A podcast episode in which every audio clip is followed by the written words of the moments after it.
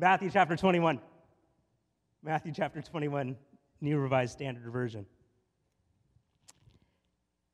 When they had come near Jerusalem and had reached Bethphage and the Mountain of Olives, Jesus sent two disciples, saying to them, Go into the village ahead of you, and immediately you will find a donkey tied and a colt with her. Untie them and bring them to me. If anyone says anything to you, just say this The Lord needs them, and he will send them immediately. This took place to fulfill what had been spoken through the prophet, saying, Tell the daughter of Zion, look, your king is coming to you, humble and mounted on a donkey, and on a colt, the foal of a donkey. The disciples went and did as Jesus had directed them. They brought the donkey and the colt and put their cloaks on them, and he sat on them. A very loud, large crowd spread their cloaks on the road, and others cut branches from the trees and spread them on the road.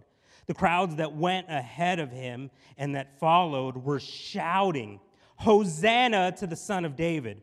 Blessed is he who comes in the name of the Lord. Hosanna in the highest heavens. When he entered Jerusalem, the whole city was in turmoil, asking, Who is this? The crowds were saying, This is the prophet Jesus from Nazareth in Galilee. Then Jesus entered the temple and drove out all who were selling and buying in the temple. And he overturned the, temple, the tables of the money changers and the seats of those who sold doves. He said to them, It is written, My house shall be called a house of prayer, but you are making it a den of robbers. The blind and the lame came to him in the temple, and he cured them. But when the chief priests and the scribes saw the amazing things that he did and heard, the children crying out in the temple, Hosanna to the Son of David, they became angry and said to him, Jesus, Do you hear what these are saying? Jesus said to them, Yes. Have you never read? Out of the mouths of infants and nursing babies, you have prepared praise for yourself. He left them, went out of the city to Bethany, and spent the night there. A great game to play around uh, the dinner table, uh, something that just absolutely opens up for great conversation, um, is to ask the question what would it look like if you ran the world? What, what decisions would you make? What, how, how would you run things if you were the one that was in charge? And it's great to even ask, especially if you have kids around the table and you can continue to ask them, what would it look like if you made all the decisions in the house over this next week ahead? Not making any promises to them, but just ask, what would it look like? What were, how, how would things be different? Asking kids, what would it look like at your school if you were principal? What would it look like in our nation if you were president? Right, I think about songs from, from my childhood and, and, and future King Simba running around singing out, Oh, I can't, I just can't wait to be king. Right? No one telling me to be here, no one telling me to stop that, no one telling me, now see here. I also think about another song from my youth from maybe some of you know this, with Nas and Lauryn Hill singing together and imagining what would it would be like if Nas ruled the world. We all have these spaces in our lives where we imagine about how things would, we, would be different if we were the ones in charge. Maybe you've recently stood in a very long checkout line at Ralph's not speaking from personal experience. And as you were in that really long line and seeing how, em- em- how many empty check stands or checkout counters there are, that you've thought to yourself, I would run things so much more efficiently. Just, just yesterday, my family and I had the opportunity to go to the San Diego Wave game at Snapdragon Stadium. And as we were in line to get into the parking lot, it was just this crazy long line as, as people were waiting one by one to be parked. And there's just like one attendant parking all the thousands of people that were going to be parking at that stadium and just sitting there trying not to be too frustrated, but just thinking, oh, it would be so different. It would be so different if I were in charge. Maybe, maybe it's just me, but I imagine that it's, that it's more than just me in this room where we've all had these thoughts about how we would rule differently, about how things would be different if we were the ones that were in charge. And, and, and the presentation that's given to us, not just only in this story, but when you look, look particularly at the launch of the New Testament in those first four books, which we have come to call the gospel accounts, what's being presented to us in all four of those books is an argument, is a mindset, is a paradigm, is a worldview. From the very beginning of each of these accounts, what's being presented to us is this argument and this announcement. This is what it looks like when God is king. This is what it looks like when God is in charge. We read from the book of Matthew, but let me take you to the book of Mark from his from the very first words that he writes. It'll come up on the screen in Mark chapter 1 verse 1. He writes, "This is the beginning of the good news." We'll stop there just for a second. That word good news, maybe in your translation of the Bible, you're seeing that it says gospel. This is the gospel. And, and, and he just he doesn't just immediately fly to the crucifixion and the resurrection. But for Mark, what he presents to us is everything that I'm going to write to you from this sentence forward is the gospel. It's the good news. And so then he's very intentional, intentional about the very next words that he writes. This is the gospel about Jesus, the Messiah. And that next word, the Son of God, you would have recognized that if you were in the Roman Empire, if you were within, within, the boundaries of the Roman world, you would have known that that word, Son of God, was an emperor kind of word. It was something that kings were called. And so, from the very get go, Mark is presenting to his readers this is the gospel. Jesus, the Messiah, is king. And what you are going to read about in the pages that follow, he wouldn't have said pages, maybe he would have said in the long scroll that follows, is what it looks like when God is king. This is what it looks like when the kingdom of God is right arriving here amongst us. And so then when you think about it that way and have that perspective when you read through the gospel accounts, right, you, you get this presentation to us. This is what it looks like when Jesus is king. This is what it looks like when God rules the world. And so, from that perspective, then you begin to see what, look at his birth announcement. His birth announcement is like no other announcement of a king coming and beginning their reign. But that's what the birth announcement is presenting to us. Do you see what's being presented here?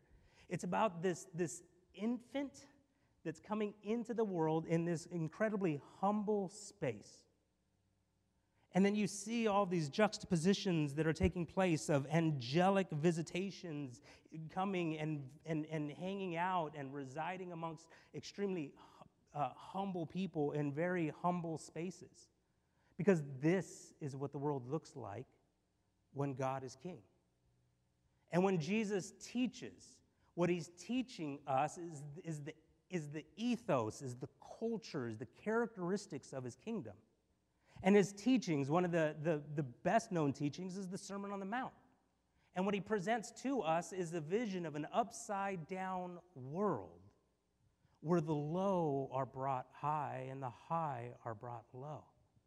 That in, in his kingdom, when God rules the world, do you notice who are called blessed? Blessed are the poor, blessed are the merciful, Blessed are the peacemakers. Blessed are those that are hungering and thirsting for righteousness to take place in the world. Blessed are those that are craving for justice to actually take place. Blessed are the mourners. Blessed are those right that are crying out for God to do something in the world. That what Jesus is saying, when, when I rule the world, those are the people that I'm showing up on behalf of. Those are the ones that I'm visiting. And then you listen to his parables, right? He, he will often start his parables in saying, This is what the kingdom of God is like. And when he presents those parables to us, what he's telling us, this is the culture. This is the culture of the kingdom. And what's absolutely intriguing is that when you read through those, those parables, you'll hear him say things about, you know, it's the, the kingdom of God is like a mustard seed. Have you ever, have you ever heard a political speech? Have you ever heard a, a mayor or a governor or a senator talking about their district? Usually it's these grand boasts about their district. Like, there's no other district like my district, right? There's no other city like my city. But when Jesus begins to talk about his kingdom, the way that he presents it to us is by, by saying this My kingdom is hidden, it's small, it's trampled on. It's like a mustard seed. It's small, it's humble. You might not even notice it.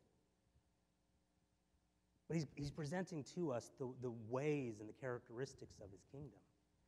And then you notice the people that he hangs out with the people that are his top recruits, the people that he's, he's bringing to himself, you look over the, the pages of the gospel accounts, and what you see is him. He's drawn to a widow in the temple who gives half of a penny. Says, No one else has given like she's given. The people that he's drawn to are, are, are prostitutes and tax collectors. The people that he hangs out with and he has dinner with, it makes the religious people squirm and try to figure out who are you and what are you doing? But what's being presented to us is a worldview. This is what it looks like when God is in charge. This is what it looks like when God rules the world. And so we arrive here on Palm Sunday. And, and, and this is the announcement that that comes up. I think you, you should have it there from, from uh, the book of Matthew. Um, but the words that are brought to us in verse 5, it says this it says, Tell the daughters of Zion, look, your king is coming to you, humble and mounted on a donkey. Up, up to this point, up to this point, Jesus has been traveling through small villages. He's been going from village to village. He's been healing. He's been teaching. He's been, he's been interacting with humanity. And, and, and, it's, and it's turning villages upside down, right? Like crowds are coming to him. And, and what's, really, what's really intriguing, I don't know if you've ever had this, this thought before as you're reading through the gospel accounts, particularly the book of Mark, is that you'll see Jesus heal someone, or you read about Jesus healing someone, and then he'll tell them this don't tell anyone.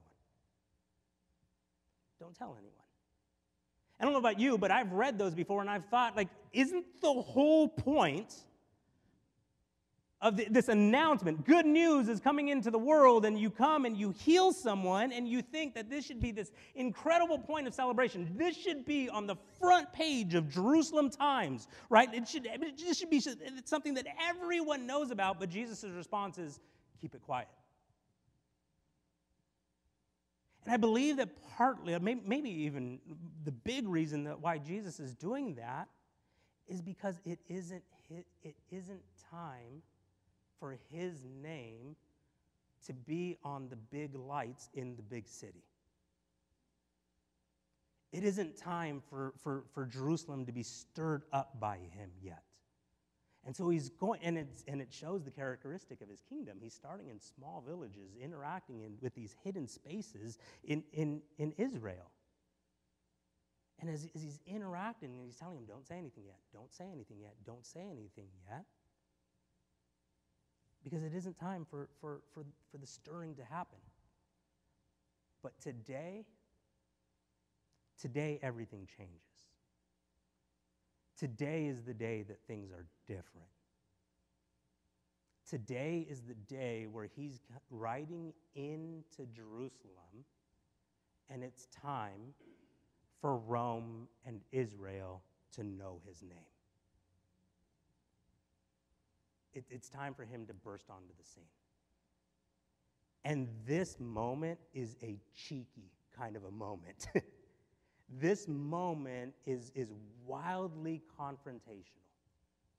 This, this moment is, is, is jam packed with tension and confrontation. Like this moment is like a it's like a Rage Against the Machine song about a Banksy painting where he's drawing Jesse Owens winning the Olympics in front of Hitler. That's what this moment is like.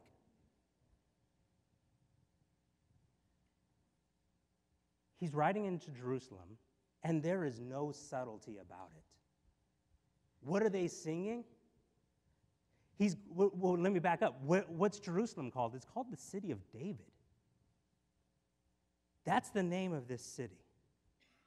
And he's riding into Jerusalem, and people are shouting, Hosanna to the Son of David. Again, no subtlety whatsoever about this moment. This is Jesus looking at Rome and looking at Jerusalem and saying, I'm the captain now. The king has come.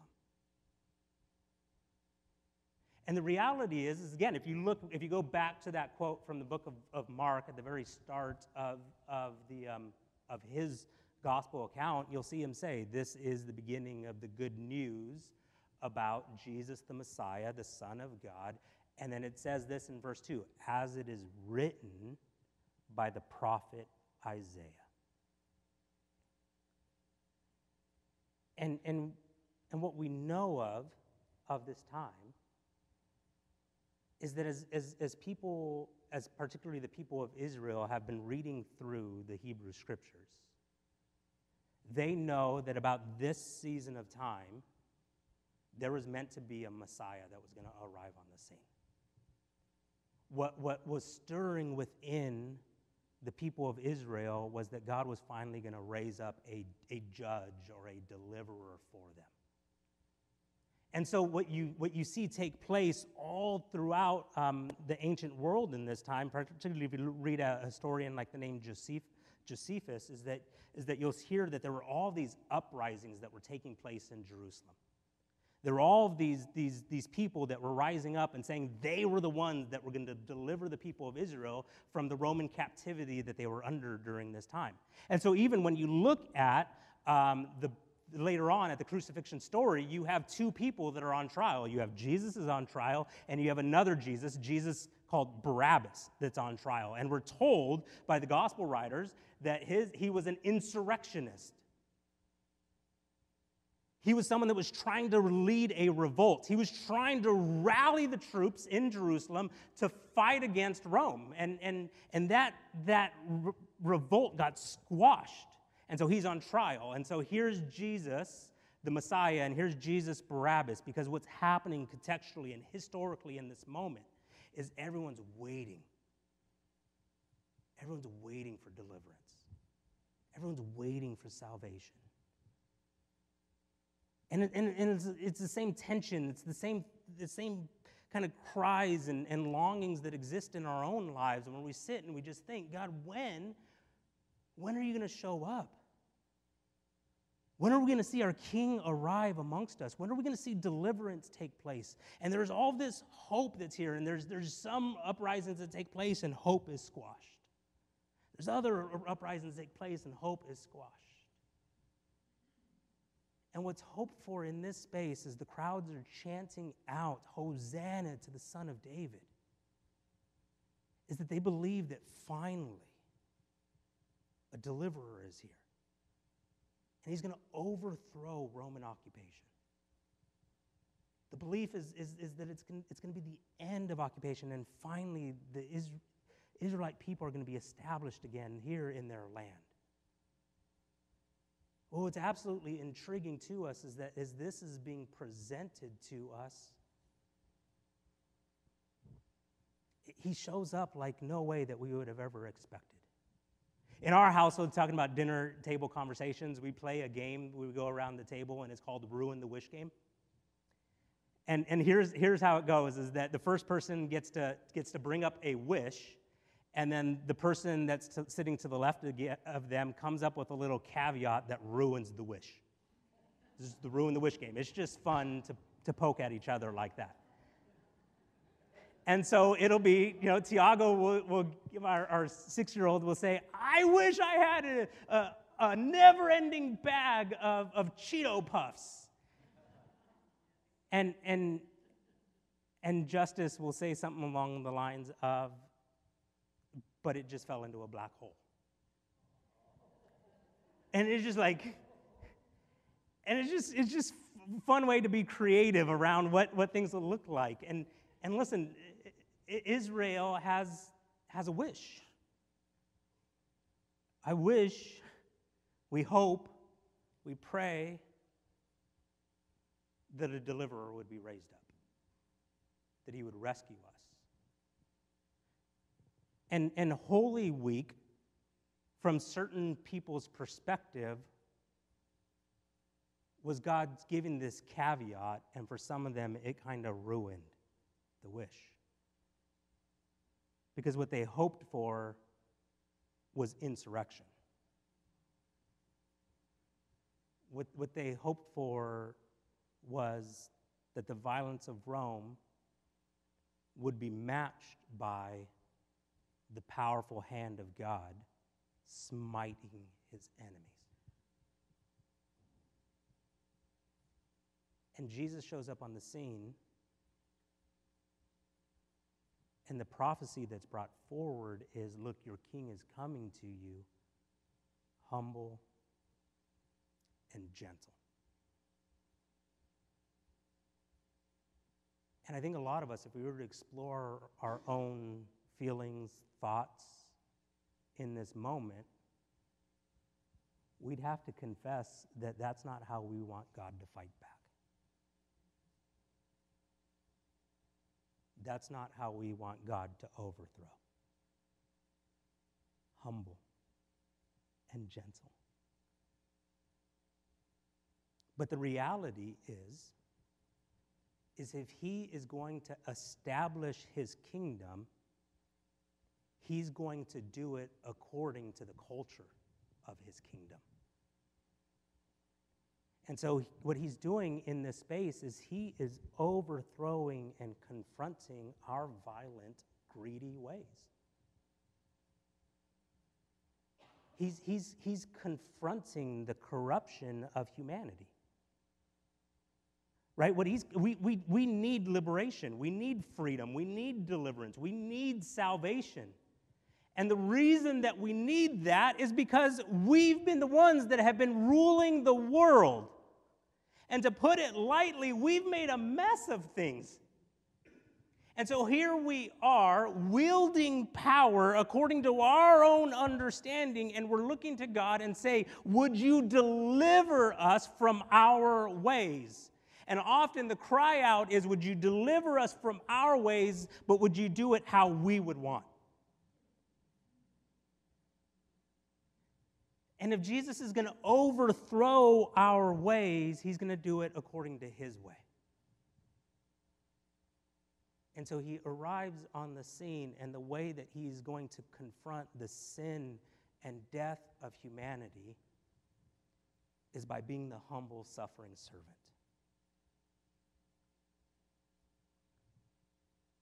Because that's what it looks like when God is in charge. That's what it looks like when he rules the world. I think the point of all of this, and what I want you to walk away from this morning, is, is this statement Jesus parades in humility. That's the space that Jesus plays in. That's the space that Jesus shines in. He's been He's been showing us throughout the entire gospel accounts. this is what his kingdom is like. His ways are not like our ways. His thoughts are not like our thoughts. And so, from, from, from his, the way that he arrives on the scene and, and the Christmas narrative that's given to us, a humble king that comes in in these humble spaces, interacting with these humble people, and the teachings that he gives to us about those that, are, that, that are, should be considered blessed. It's about those that are mourning, and it's about those that are longing for justice, and it's about the peacemakers, and it's about the merciful. Those are the ones that he calls blessed. And it's about the parables that he shows us that his kingdom is like this small, hidden space that people might not even recognize. And the people that he interacts with and the people that he has dinner with, it's those that are despised and rejected. He's been showing us all along this is what it looks like when I'm king. I parade in humble spaces.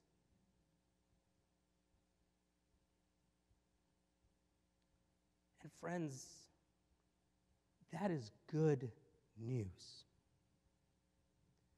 Because what it means for us is that no matter what space we find ourselves in, whatever difficult moment we reside in, whatever place of failure we sit in, whatever we're wrestling with, this anger, this prejudice, this hostility, this frustration, this whatever it is that we reside in. And Jesus is attracted and parades into those humble spaces of our lives.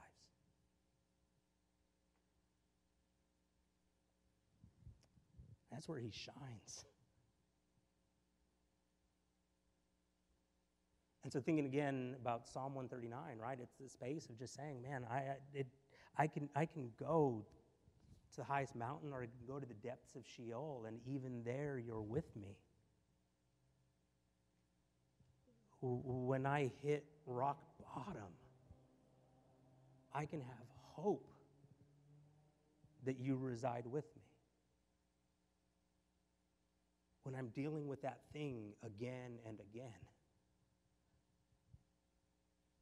when I'm in an argument with my spouse.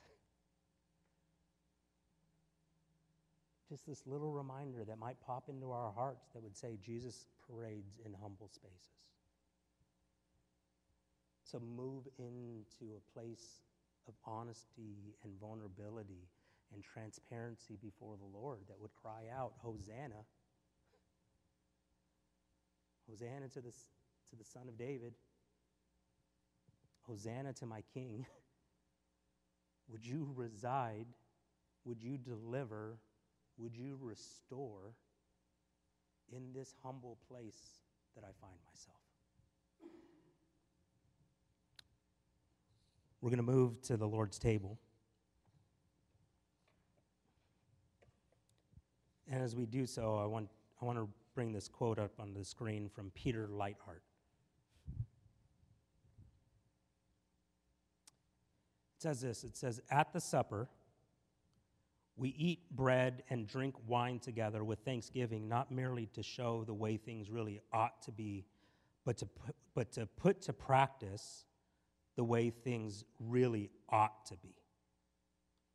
Not automatically, but in the context of biblical teaching and a robust community life the skills and virtues practiced at the Lord's table will spill over to fill the whole church with a Eucharistic ethos. In short, the supper exercises the church in the protocols of life in the presence of God. When we come to the Lord's table, it isn't merely a coming and, and taking. You'll hear intentionally when we, when we frame communion, we'll, we'll use a phrase not come take communion, but we'll say come, come receive communion. Because the posture is this place in which we, we realize that the Lord is, is giving to us a gift. And this gift isn't merely saying, listen, I'm, I'm the humble, suffering servant that dies on your behalf, but, but it's also this place of saying, would you, would you participate with me in this way of humility? Would this be a habit? Would this be a formative type of space for us? And I like that, that, that the practice that the Lord gave to us to remember Him is something that we ingest. Because what we do at the Lord's table is, is, is we're saying, let, let your way get into me. Let it get into my bloodstream. Let it get into my, let it, let it get in to my being. I, I want your humble way. So he's come to the Lord's table. Uh, Let me, let me stop and let's, let me pray for us.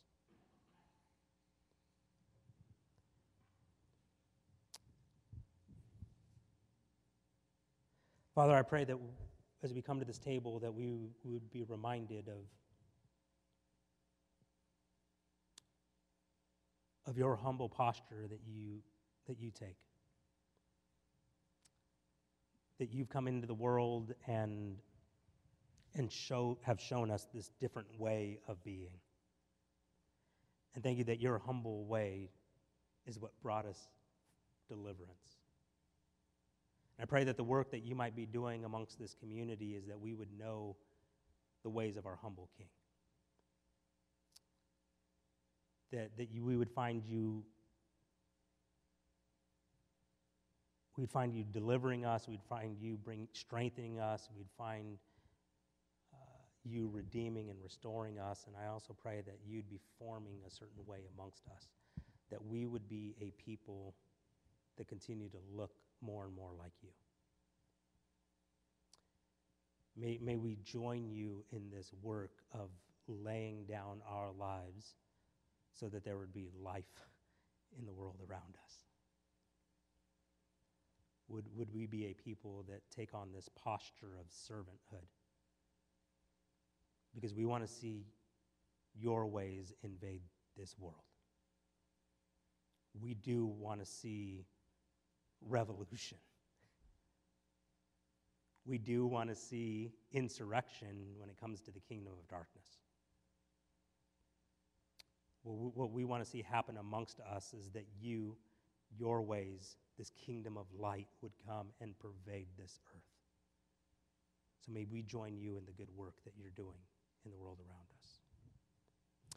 Friends, as you come forward uh, to the table this morning, here's, here's the instruction um, for you is um, you come forward as, as you would like. There's not going to be people that will come row by row to dismiss you. Um, there will be a few of us that will be standing here up front. Uh, we'll be holding um, some bread in one hand and a cup in the other. We ask that what you would do is you would simply um, take a piece of that bread and that you would uh, dip it in uh, to the cup. And as you do so, you'll hear us speak a word of blessing over you. Um, J- Jeremiah will be holding a plate, and that plate has um, a gluten free um, option for those of who that's, that's a need, or if it's just simply a, a want, um, he'll be there um, to serve that. And then at the table, we'll have um, just this own platter, and that's for anyone. Um, I know still kind of coming out of COVID, and just I know people's own uh, decisions that we would have and needs that we'd have this table here where you could just simply grab um, an individually wrapped element and you can have that. Um, but if you'd like someone to pray for you, uh, anyone that's coming forward, if you'd like anyone to pray for you, I'm going to ask um, just a couple people that will make themselves available on the sides of the stage here. And I know that after you receive uh, communion, uh, that they would love to take some time to pray uh, with you. So for those that are available to, to serve, if you come your, and make your way forward, um, worship team will be playing, and then I, like I mentioned, you guys can just come forward as, as you feel led.